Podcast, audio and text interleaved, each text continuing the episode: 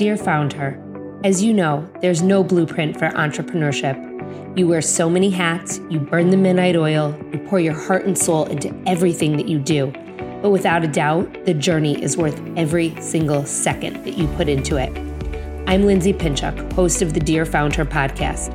I say this because I've lived it for over a decade.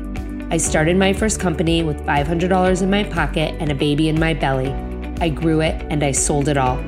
This podcast is my weekly letter to you. We'll talk all things starting, growing, nurturing, and in some cases, even selling a business. Together with some of my closest contacts, I'm here to help you find your own success, whatever that means to you. The ride as a founder is the ride of your life. So come on in and join me for another episode that will get you one step closer to reaching your own founder goals. Welcome back to another episode of Dear Founder. I'm really excited for you to meet today's guest, Shana Harris, co founder and managing director of Supply Change Capital. But before I introduce you, in today's episode, we talk a lot about the many lessons we wish we knew before we started our own ventures. As you continue to learn and grow your own business, I invite you to join me once a month in my exclusive group, Founder Confidential. From exclusive podcast content, ebooks, and monthly Zoom lessons with Q&A, we'll cover various topics on founding, growing, and selling a business. From time to time, I'll even bring on special guests and more. Click the link in my show notes for more information. We're kicking off in April. Today's episode is all about a topic I wish I had known more about when I started my own company, and that is raising capital and all of your options. This is something I am never shy to share. And honestly, I was so excited when Shana Harris agreed to come on to today's episode. Shana Harris is the co founder and managing director of Supply Change Capital, an early stage venture firm investing in the intersection of food, culture, and technology. She was previously the chief operating officer at one of my favorite companies, Farmer's Fridge, a network of automated smart fridges and Venn chef curated meals. In addition, Shana has advised brands such as Mars, Stonyfield, Unilever, and Starbucks on how to implement strategic sourcing and sustainability programs within their businesses. In today's episode, Shana goes into great deal on not only what her venture capital firm does, but how fundraising works in general. This is a do not miss episode for anyone starting a business or considering a fundraise. Come on in and meet Shana Harris. So today on the podcast, we have Shana Harris, who is making waves for entrepreneurs. She is the co founder of Supply Change Capital, but prior to starting her fund, she has a very long list of credentials that have put her in a place to be doing what she's doing today. So, Shana, welcome to Dear Founder.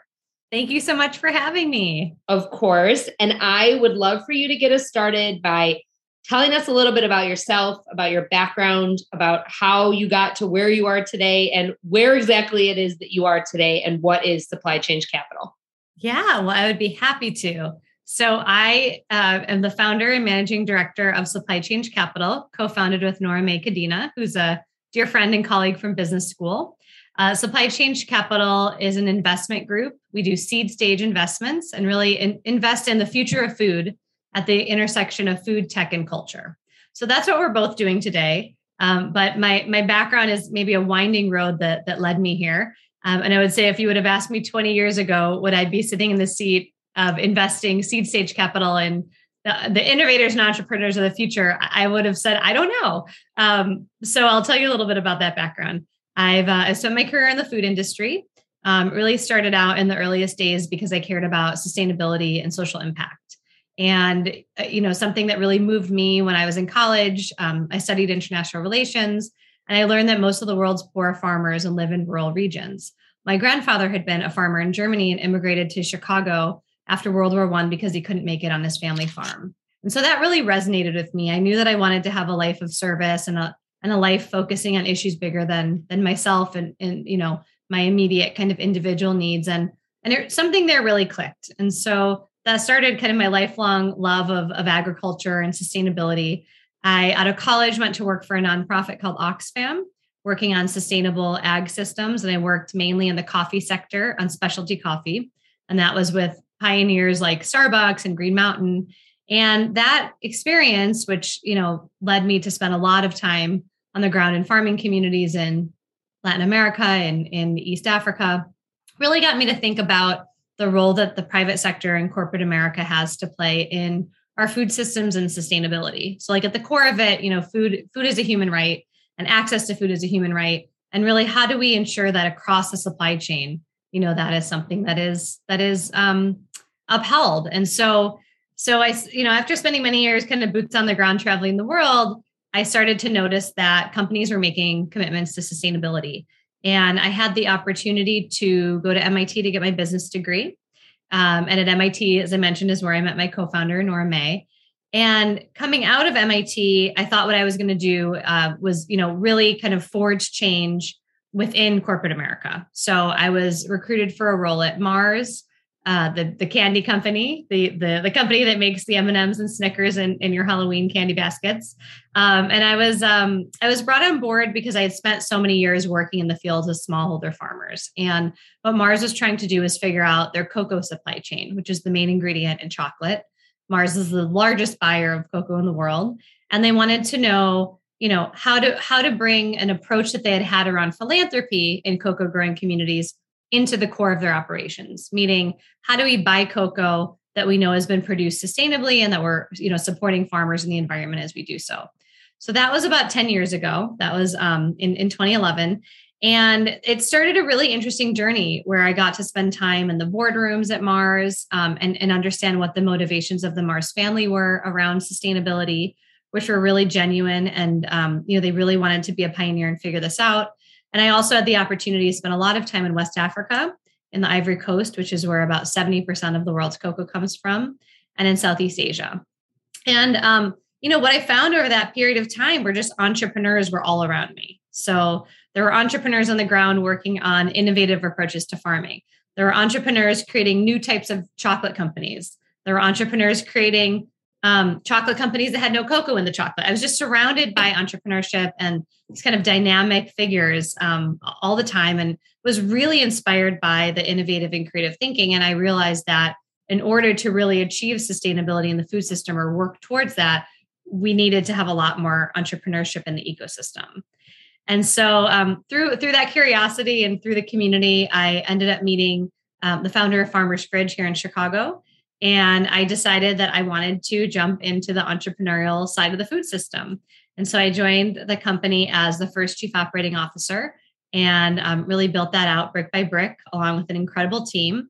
What we did was uh, create fresh food. We made these beautiful salads and mason jars and, and um, meals on the go that were better for you. Um, but really, the, the secret sauce or the magic was selling those out of vending machines so that we could put them in places where fresh food is really needed, like hospitals and schools. And then on or the, the airport, end, like or the, the, airport. I mean, really and truly, farmers fridge is the only the only thing I would buy at O'Hare to eat. Oh yeah, I, am same boat. And now, now, luckily, you can find Farmers Fridge in Chicago, LAX, JFK. So anytime you travel, and um, but the brilliance of it really is, you know, in fresh food businesses, the reason they're so challenging to manage is that there's a lot of waste in the supply chain. So you know, greens go bad quickly. Um, they're very perishable products. And so, really, what was so fascinating about that model and compelled me to join the business is that there's a whole data component behind how the business ran around what types of meals do we need to stock at what time of day to reach what type of consumer. So it was a really, really fascinating time to build this company out that had manufacturing and operations in house, um, was building some very innovative partnerships on the, the, the retail front, um, and then had a whole technology team kind of behind the scenes. So it was fantastic, and I um, worked with a lot of folks that that we both know in the Chicago ecosystem, and uh, and really got to watch people's careers grow as well. One of the things that happened over that time period is, you know, I still stayed in touch with folks at Mars. Um, have really great relationships with a lot of my former colleagues there. And I was asked to mentor on a program called Seeds of Change, which is for early stage entrepreneurs. And as I did that, and I got you know to know folks in the in the innovation ecosystem in Chicago, kind of even earlier stage than than Farmers Fridge. Um, I realized that I was providing a lot of advice around growth strategy because we had been on that journey. Uh, questions like how do I make my first hire? How do I operationalize my vision? Um, kind of the the superpowers I would say that I, that I like to bring to the table. I really love working through those things with entrepreneurs. And then I was getting a lot of questions on financing and funding And it was really things like if I don't have a friends and family network that can fund my first financing run, where do I go? Or I'm in the room, I can't even get in the room. Or if I'm in the room pitching, like my message isn't resonating, can you help me with my pitch? And so I started being really interested in the earliest stages of entrepreneurship, which is where, you know, entrepreneurs kind of are, it's like a make or break it if they get financing. And one of the companies in particular that I was mentoring through the Seeds of Change program, OMSOM, I ended up having the opportunity to do an angel investment in. Um, and it was kind of that experience and that moment which led to the genesis of Supply Change Capital. So, what happened was I had the opportunity on this angel investment, and I called my friend up from business school, Noramay. Nora May is a brilliant engineer. She'd been, um, you know, in, in the aerospace sector at Boeing for many years and then moved into venture capital. And she had about six years under her belt in the venture capital ecosystem. And I said, you know, there's an interesting opportunity I want to look at um, would you give me your feedback you know and she she had reached out to me because she was very interested in learning more about the food and agricultural investing ecosystem as well and so she did she took a look and she said you know what i want to angel invest too and the conversation that we ended up having around this company was really incredible we talked about a couple of different things number one the co-founders are sisters two women one comes from the venture capital industry and the other comes from consulting um, but what's really interesting is that they are the daughters of Vietnamese refugees. They grew up eating incredible food in their family. They didn't find themselves represented in the marketplace. And they decided to leave their corporate and venture careers to start a food business that was more resonant of their culture in a very kind of bold and contemporary way, very unapologetically. And that really resonated with us. And as we thought about the investment, we also realized there aren't a lot of women investing in the food space. Um, the space, the venture space in general, is, is dominated by, by male investors. Um, there aren't a lot of diverse folks investing in the food space. And um, the pipeline, you know, there's just a lot of entrepreneurs that come from underrepresented backgrounds that aren't getting funded. So, you know, we thought that was kind of curious because the demographics of the US have changed and are continuing to change. And if you're really going to invest in the future of food, we thought it was really critical that you were investing in entrepreneurs that represent the diversity of the US. So that was really the nexus of our thesis that led us to thinking about investing at this intersection of food, technology, and culture, and kind of led us to where we are today. So, you know, something that I would love for you to explain, and and I and I'm going to ask you to do this out of my own experience, when I started my company, I didn't even know that I could like get funding. I that was I didn't even have a business plan. I just I started my company and I did it. And so as I went along, people were like, "Well, are you going to get investors? Are you going to get this?" And and I really had to teach myself what those options were mm-hmm. and what what it meant. What is angel investing? I didn't know what that meant. Yeah. And so I I think that having you here is uh, so amazing on so many levels because I think that what you are doing is awesome, and I think you're going to be you're going to lend so much incredible information in this podcast today. But the first thing that I would really love for you to do from where you stand is maybe take a big picture for for the people who are listening who are like, oh, what is angel investing? What is friends and family? And kind of maybe explain, like, what does this mean? What is a VC? You know, and I think it's funny because I think like you and I, and we, we've been in this world for a long time. And so we know what these things are. But when you're first starting out, I put myself in that position yes. 12 years yes. ago. Yeah. I had no clue. I, I was like, yep. what, you know, yeah. and, and I had to come to these decisions on my own because I didn't really have anyone to help guide me. Mm-hmm. That is a great, great, great, great question. And I'm thinking about a resource that actually are I spoke on a panel at the Chicagoland Food and Beverage Network a few months ago, and one of our friends just flashed up this slide, which was like the table that you would have needed when you started. And we all said, why didn't we all see that years ago? So I think it's a great question. And and basically what it laid out is, you know, what kind of capital you can raise at what stage of revenue your company is at. Um, so I can break that down a little bit. So, so basically, you know, you hear this term angel or, or friends of family.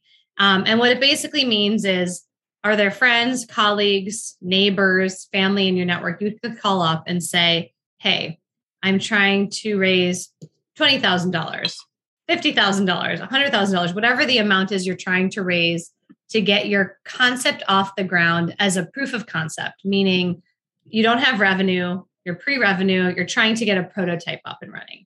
So, you know, if you're a food company, which is, you know, some of what we look at is our food products, other our technologies. Um, but if you're um, a product, just because it's it's kind of tangible, it's like, how do I get my first set of samples made? You know, and maybe that's in my kitchen, and I'm I just need to buy the ingredients, or maybe it's, you know, I'm making this and I need to rent a commercial kitchen because you know, I'm going to test it out at a market. I mean, there's just, you know, it really kind of depends on your business model, but your angel investors are kind of those first small checks that are a few hundred, a few thousand, tens of thousands, depending on the access to your network that can kind of help you get going. And those are folks that are really betting on you as a founder. Now, all along the way, investors are betting on you as a founder. But what happens is as you grow and as the revenue grows, they're also looking at a whole host of other metrics, as, as you know, Lindsay. You can definitely talk about that. So there is that friends and family funding. Um, then, you know, as, as the company grows, there's a couple of options. So one option that's become more popular lately is called crowdfunding or crowdsourcing funds. And those are platforms like um, there are two different kinds of platforms. One is a platform that will take equity or ownership in your company. So that's like a Republic. Or there's a non-dilutive source of funding which means there's no ownership that that you know entity will take. Um, and kickstarter is an example. So a lot of kickstarter campaigns will promise product you know instead of equity. So there's different forms and you have to decide whether you're looking for that dilutive or non-dilutive capital. Friends and family money can be the same. It can be dilutive or non-dilutive although you know many times i've seen that those are folks that are um, as the amount of money grows they are you know looking for some kind of a commitment, like a, a convertible note that can, you know, converts when you do raise more formal financing and, and they'd get some ownership in your company. So those are all options. There's also small business administration funding. There's local grants. Um, you know, there's accelerator programs you could win a position in. There's there's all, all different approaches early on. But then as you start to grow, there are different options as well. So venture capital is one route that gets a lot of airtime in the ecosystem. Um, but it's a very small percentage, I think maybe in the single digits of all the money that's out there that's going to finance um, founders that comes from venture capital. So that is one source. Um, and when you raise venture capital, there's different rounds. You have a pre seed round, a seed round, a series A, and those are all typically linked to the revenue that your company has um, and how much traction you have. There's also um, debt and that means you can go to you know go to a bank and get a loan and again not not everybody has that option available to them but that is another option. Um, so these are all kind of different tools in the toolbox that you can use to get funding or financing. But when you're really really early on the critical piece of this is you know who is going to be able to lean in and bet on me and get me going? And i think one of the challenges in our ecosystem is that um, the research has shown that women and people of color don't have equal access to those friends and family networks always for their ideas. So there are a lot of new venture firms that are starting up that are basically saying, we will be your friends and family, you know, when if you don't have access to that network.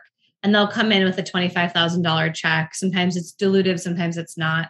Um, here in Chicago, there's a group called the Long Jump Fund, and it's a group of former founders that have come together to write those initial friends and family checks. So we're in a really cool time, I would say, in, in this ecosystem where there are a lot of dis- different solutions coming up to, to access funding and get your idea going.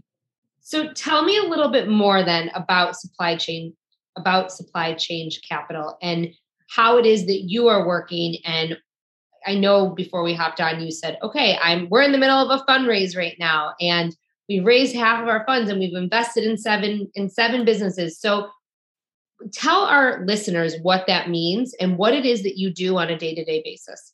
Yeah that is a really great question. So the way that venture capital firms work is you raise funds.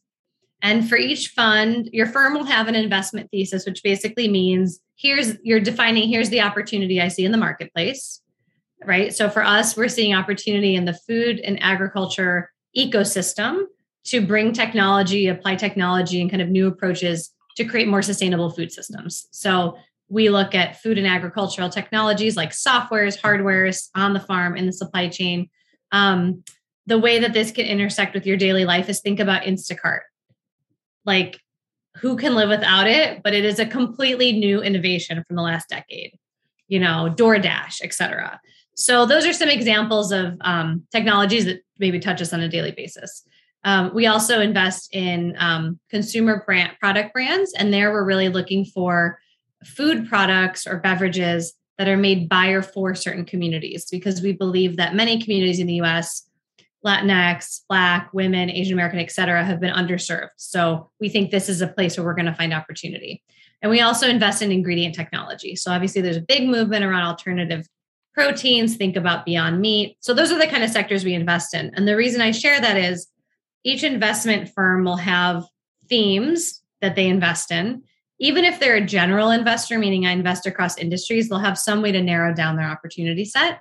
And then each fund will have a theme that you invest across. Um, so we are on our first fund right now, and we are um, actively investing. So, you know, we will invest in about 25 companies over the four years of, of this um, life cycle of this fund one. And then, you know, the idea is to keep keep building the firm so we can keep investing and supporting founders. Now, um, in terms of how we support founders, what's been really interesting is that Noramay and I, you know, we feel like we come at this with a lot of founder empathy. So um, Noramay ran an accelerator program in Los Angeles for 22 early stage companies where she was on site with them every single day and could see the challenges that they were facing. And she shares that, you know, one of the common themes is around recruiting talent and retaining talent. So kind of big focus there, right? Um, at Farmers Fridge, and then subsequently I've sat on boards. So I'm currently on three different boards in the food space. Um, you know, I often find that what founders, um, what's often not spoken enough about are the social and emotional support required for founders and founding teams, and kind of the really the leadership and management training and challenges that you're going to face over that period of time. My um, my executive coach, um, who was at a former company of mine, but I feel like forever will be a mentor always frame this as you have to cross chasms throughout your professional career. And oftentimes we don't have the tools to cross those chasms when we're growing so quickly. So Noramay and I put those two experiences together, and we're actually developing a program with Verde Associates, which is here in Chicago, and it's called Supercharge 3. And the idea is that we make the investment, we do a kickoff session with founders, understanding what their business goals and objectives are, how we can support. So that's every firm's going to do that. That's kind of the bread and butter. But really, the specific value that we think we bring to the table that's different is we also um, give them access to a, a program that puts them in cohorts with other founders where they can gain tools around leadership, around management, around building culture into their businesses, around thinking about diversity inclusion. Um, you know, issues that are really, really critical to build a strong and enduring organization, but that so often aren't spoken about at the early stage. And I want to piggyback on, on what you just said and how important that is from two examples. Like one from my own, I know I shared with you going into this conversation that I always just felt like I didn't have support. I didn't have investors. I bootstrapped until I sold my company. And you know, and I'm I'm sharing this because when people are listening, I want them to know and to understand when they're looking at different opportunities that are out there that it's not always just the financial and the check that you're going to get because these mm-hmm. other resources that you're providing to those that you're investing in are just as valuable if not more so. And you know and i think that that's really important. And another founder that i had on the podcast recently was telling me about her she did a friends and family but a big part of what she did and she said to me was i didn't want i didn't just want their money. She said you know i i needed partners in this and i i wanted people that were investing in me that that believed in me but wanted to be a part of the business. And yeah. that is what you are doing for these companies that you're investing in. Yeah that's exactly it. And it is it is the partnership and it's the partnership in terms of what your firm's going to bring day to day the network the introduction you you can make getting them prepared for the next round of financing. I mean it's it's all that's all really a part of it. I mean because ultimately you want them to succeed. It's in exactly. your best interest for them exactly. to succeed. So exactly. Yeah. So giving them the tools is part of that. It's not just writing a check. Exactly. It is a lot more than the check. Today's episode is brought to you by Hivecast, an amazing agency providing high quality podcast production made simple and affordable. I hit the jackpot when I came across Hivecast as I pieced together services from contractors all over the web initially to help me with my podcast. Hivecast was everything that I needed all in one place. For just $500 per month, they not only produce and edit four episodes, but they also create the marketing assets. Emma, my account manager, is amazing, making sure that I'm on task and that we can schedule episodes regularly and by my deadlines. Honestly, the time saved working with Hivecast is worth at least triple what I'm paying.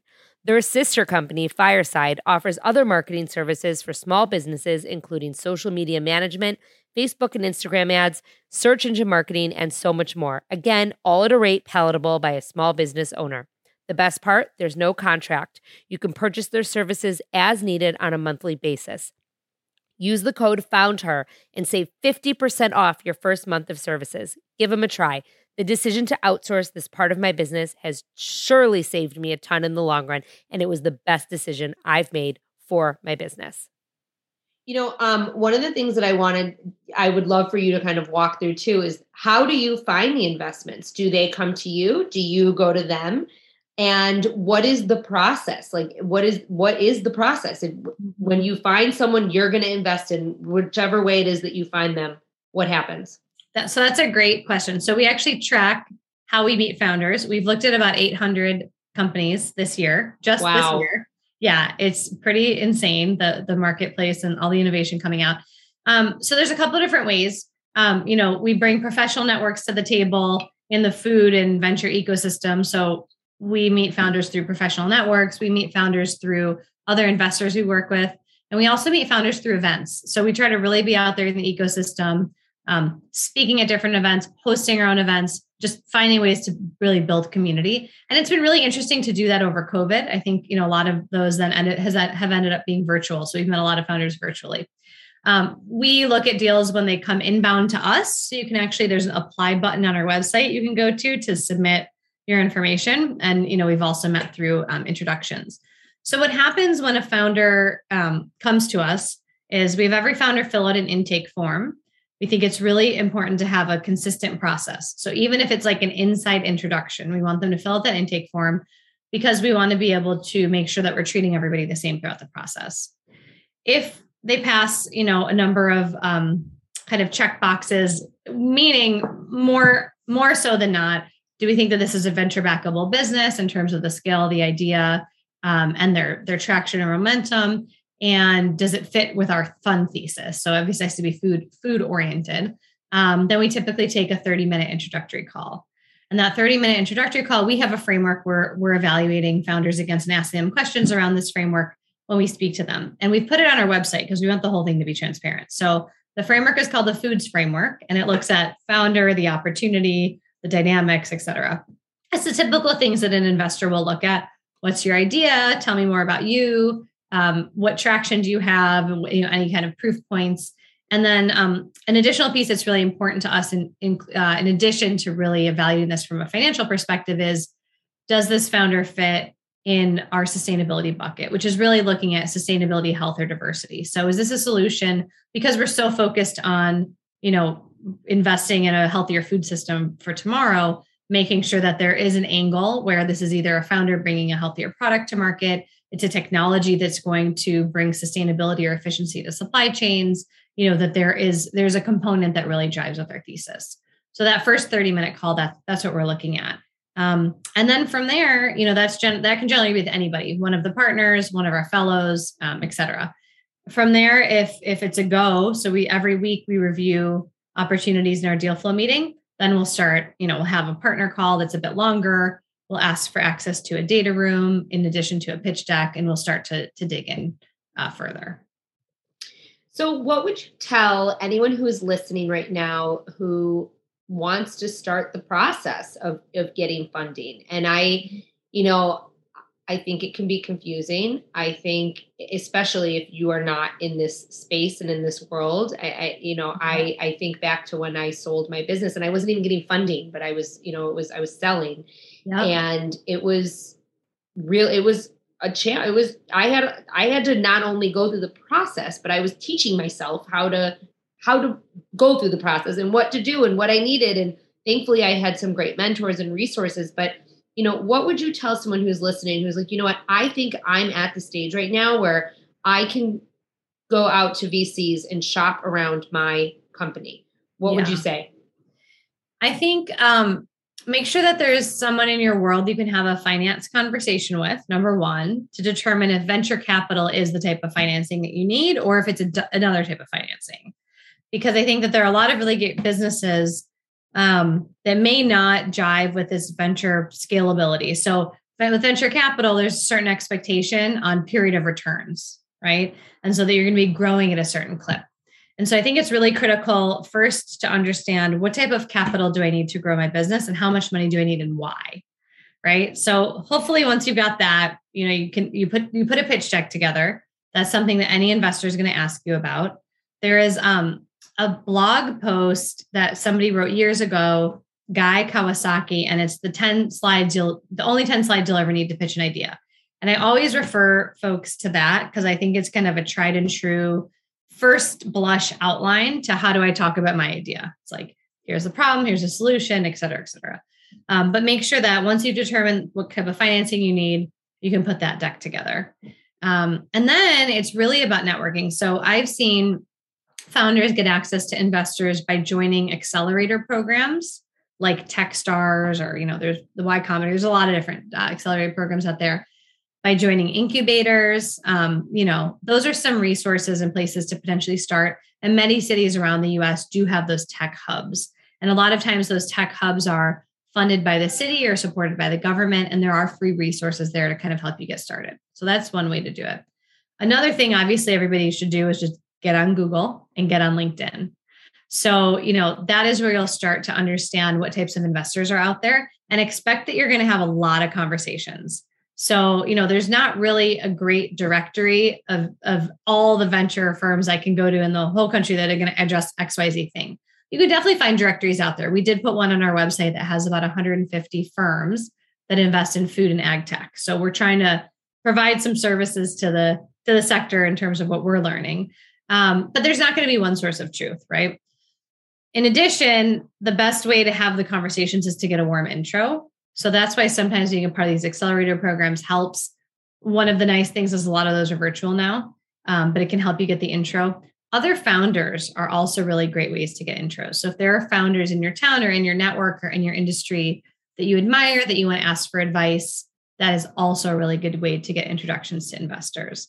So there's a couple of different avenues in, but it's like once you know what financing you want, you have the pitch deck, you then need to start really strategizing around who are the investors I want to target and how am I going to get introduced to them? So I want to switch gears because not only are, you know, are you running a VC, you are an entrepreneur and I and like this is you are the co-founder.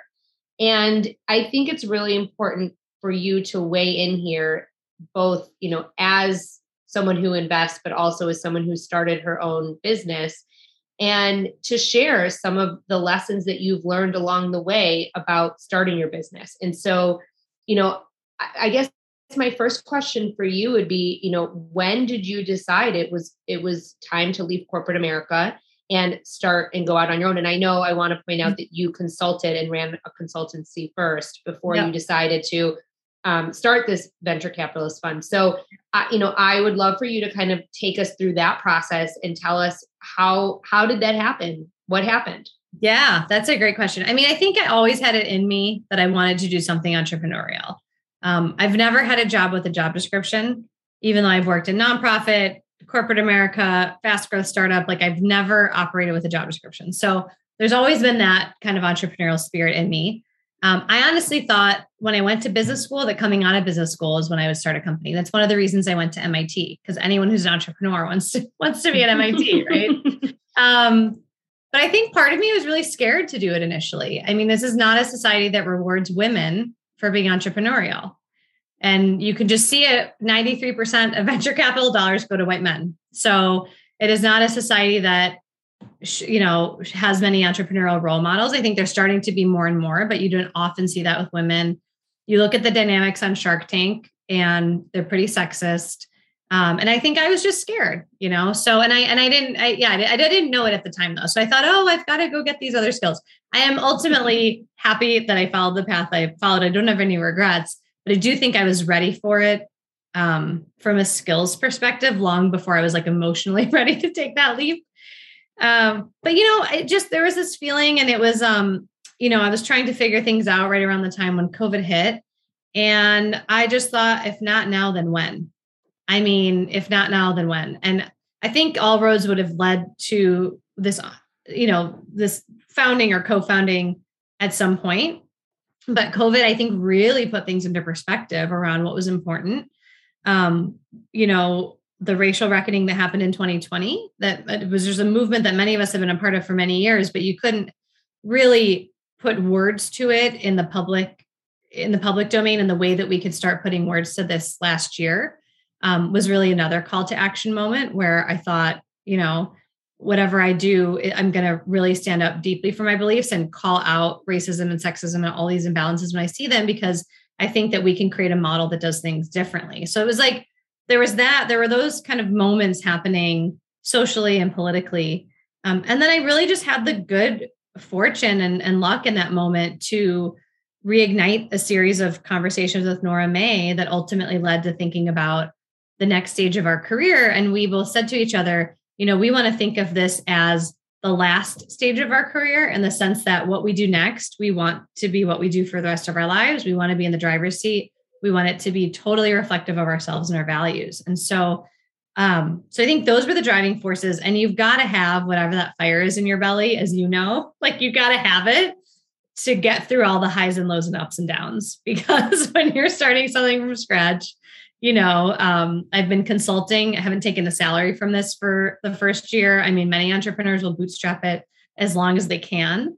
Um, and I feel like that's not as often talked about, but it is the reality you got to have. Thank you for saying that because I, you know, I've had so many conversations with founders here about that. And I so appreciate when someone does say that because having come from that, Mm-hmm. Again, I'm going to go back to saying like it was really lonely, and like you you look at what other people are doing. No one talks about that. Everyone just you know shows yeah. their like Wall Street Journal articles and yeah. their their press and you think they're killing it. And it's not until someone doesn't kill it that you realize, oh, that was they really weren't killing it. You know yeah. what I mean? No one talks about the hard parts. Yeah. And to your point, so many entrepreneurs are bootstrapping mm-hmm. and they're working round the clock to get to that next step. Yep, absolutely. And no one says it. No one says it. No one says it. And uh, I think sometimes that's the reason that entrepreneurs want to jump to venture capital quickly. But the warning I want to put out there right now is like the market is very flush with cash right now. And I'm actually worried that a lot of entrepreneurs who ran out to raise rounds this year and just took a lot more than they needed because the market was there and they're overvalued. I think they're going to be running into some challenges next year because when you take venture capital funding at a certain valuation, you're going to be then expected to hit some pretty aggressive goals in the subsequent months and years. Um, and so I, I do think that, you know, because this market condition we're in is so flush with cash, and entrepreneurs are like, oh my God, I don't want to bootstrap it. And it seems like it's something glorious. A lot of people will rush out, raise a lot of money, and sometimes too soon. So I do think getting into the journey, that's why I say like have a good friend who's in finance that you can talk to that will like level set you. Um, but I think getting into the journey, having some expectations and being realistic that there will be a period of time where you'll be bootstrapping and how are you going to do it and can you do it and and kind of getting through that phase? When you and Noramay initially made that angel investment was that before your your fund was like official? Was that kind of yeah, that was kind yeah. of like so what each, pushed you into this? Yes. is. we each did it individually. Okay. Yeah we each looked at the company individually and then we talked about it. We had each decided to make the angel investment and then we were like huh this is an interesting conversation. We are seeing an opportunity that we don't think others are seeing in the market. So, what would you tell entrepreneurs, people who are starting out? What, what would you say to them? Like you just did this. I mean, you and you kind of did it twice. I mean, really, your consultancy yeah. is is an entrepreneurial venture. It's different than you starting the VC. But what would you tell people who are starting this journey today? Well, I think you know you're ready when you can't stop thinking about it. When it's like this is the thing that you're obsessing about in your head night and day, for better or worse. so, so you know you're ready when you know you're ready. And I think the biggest thing is to just go for it. I mean, it, there were different points in my life when I didn't go for it because I mentioned I was scared for one reason or another. And those probably weren't the times for me to go for it because I don't know if I would have had the resiliency and if I would have really had that fire in my belly to kind of push it through. Um, so I would say if you feel that and it is the thing you are obsessively thinking about, then it's time for you to do it. And I would say definitely be realistic that for the first couple of years, you probably have to be resourceful around, you know, how you're living and uh, and and kind of how you're making it work. There are entrepreneurs that do you know, side hustles, mentoring, you know, join boards. Um, there are different things, you know, do small scale consultancies. There are different things that entrepreneurs will do to kind of get through that time period. But ultimately, you need to make sure you're spending, you know, 100% of your regular hours on your venture. And then kind of all of that comes afterwards. Um, so I don't know, but I just, it's like, despite all, all the voices in your head saying, but what about this? What about this? If it is the thing you can't stop thinking about, then you're meant to do it. Shayna Harris, thank you so much for being here today, for sharing your knowledge. I, I mean, truly, I wish that I had been introduced to you 10 years ago. And I'm so glad that I'm able to introduce you to all of our listeners today. So thank you so much for being here and for being one of our first guests on Dear Founder. Thank you. Shayna Harris had some amazing takeaways from today's episode. This is truly all of the info I wish I had 10 years ago and before I sold my company. So take out your pen and paper. Here we go. Number one, if you need to raise money for a proof of concept, a friends and family round is the way to start. Early on, you're going to ask your friends, family, colleagues, and those in your network who's going to be able to lean in, bet on you, and get you going. But one of the challenges in business today is that women and people of color don't always have access to those friends and family networks. Shayna and her team are helping to try to fix that. Number two, when you raise money and take on investors, you want to think about the added experience and resources that come along with that check. You want a partnership. What will the firm bring you day to day? What is their network like? How will they help you to get ready for the next round of financing? And ultimately, how are they going to help you succeed? Number three, VCs generally find founders through professional networks, other investors, events, and building community. Many VCs also offer applications through their website, but it is so important to network. Number four, when thinking about fundraising, make sure there's someone in your world that you can have a finance conversation with to determine the type of financing that you may need or will work best for your company. Number five, you're going to need a pitch deck if you're going to raise money. Guy Kawasaki has an amazing article that features 10 slides you'll need to pitch an idea. Check it out for a first blush outline at a pitch deck. Number six, you're going to have to you are going to have a lot of conversations when you start to raise money, no matter how it is that you're going to do it. You want to network, you want to join programs such as incubators and accelerators and tech hubs in your city in order to help get you started. Get on Google and LinkedIn and start to do your research. Number 7. Get warm intro to leads Get a warm intro to leads for fundraising. Utilize other founders or networks that you belong to to get introductions to investors. Number eight, the market is flush with cash right now, especially over the last couple years. But if you take more than you need, you may run into challenges if you don't meet the aggressive goals tied to the cash. You want to make sure that you don't raise too soon. Number nine, when starting a business, you know you're ready when you can't stop thinking about it. You just have to go for it. Number 10, be realistic that for the first couple of years when you start a business, you'll have to be resourceful in terms of how you're living and how you're making it work. I cannot thank you enough for being here today and for joining us on today's episode of Dear Found Her. Make sure that you follow at Lindsay Pinchuk and at Dear Found Her on Instagram. You can also go to lindsaypinchuk.com slash freebie to download some of my tips, tools, and resources for starting a business and for managing the social media beast. As always, we have some amazing guests coming up. So please make sure to subscribe to the show on Apple Podcasts or follow us wherever it is that you listen. If you know someone who wants to start their own business, like Shayna, or who has started a business, or who has an amazing idea for a business, make sure to text them this episode or post it on your Instagram. Especially do so if you know someone who's interested in fundraising. Tag me and I'll reshare some of those to say thank you.